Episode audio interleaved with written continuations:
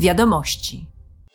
Wczoraj w Strasburgu posłowie omówili wyniki ostatnich szczytów Unii z przewodniczącym Rady Charlesem Michelem i przewodniczącą Komisji Ursulą von der Leyen.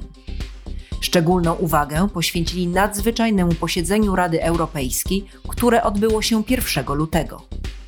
Politycy porozumieli się na nim co do budżetu Unii na lata 2021-2027 oraz wsparcia finansowego dla Ukrainy. Podczas posiedzenia przewodniczący Rady Charles Michel w swoim przemówieniu powiedział: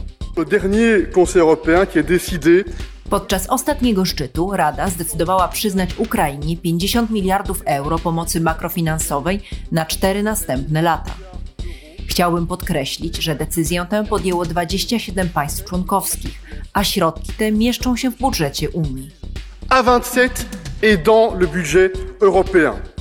Przewodnicząca Komisji Europejskiej zwróciła się do europejskich rolników w kwestii godziwych wynagrodzeń.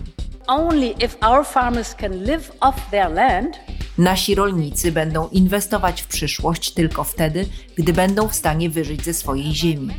To z kolei zależy od tego, czy osiągniemy cele związane z ochroną klimatu i środowiska. Rolnicy dobrze zdają sobie z tego sprawę i dlatego powinniśmy im bardziej ufać.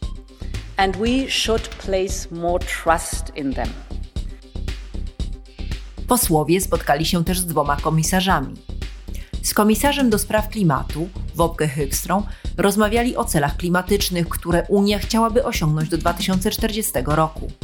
Natomiast z komisarzem do spraw środowiska, Virginiusem Sinkiewiczusem, poruszyli temat kryzysu wodnego oraz susz, które dotykają Unię w związku ze zmianami klimatu. W związku z podejrzeniami, że jedna z posłanek współpracowała z rosyjskimi służbami bezpieczeństwa, parlament omówił wczoraj próby, jakie Rosja podejmuje, by wpływać na procesy demokratyczne w Unii Europejskiej. Jutro odbędzie się głosowanie nad rezolucją w tej sprawie.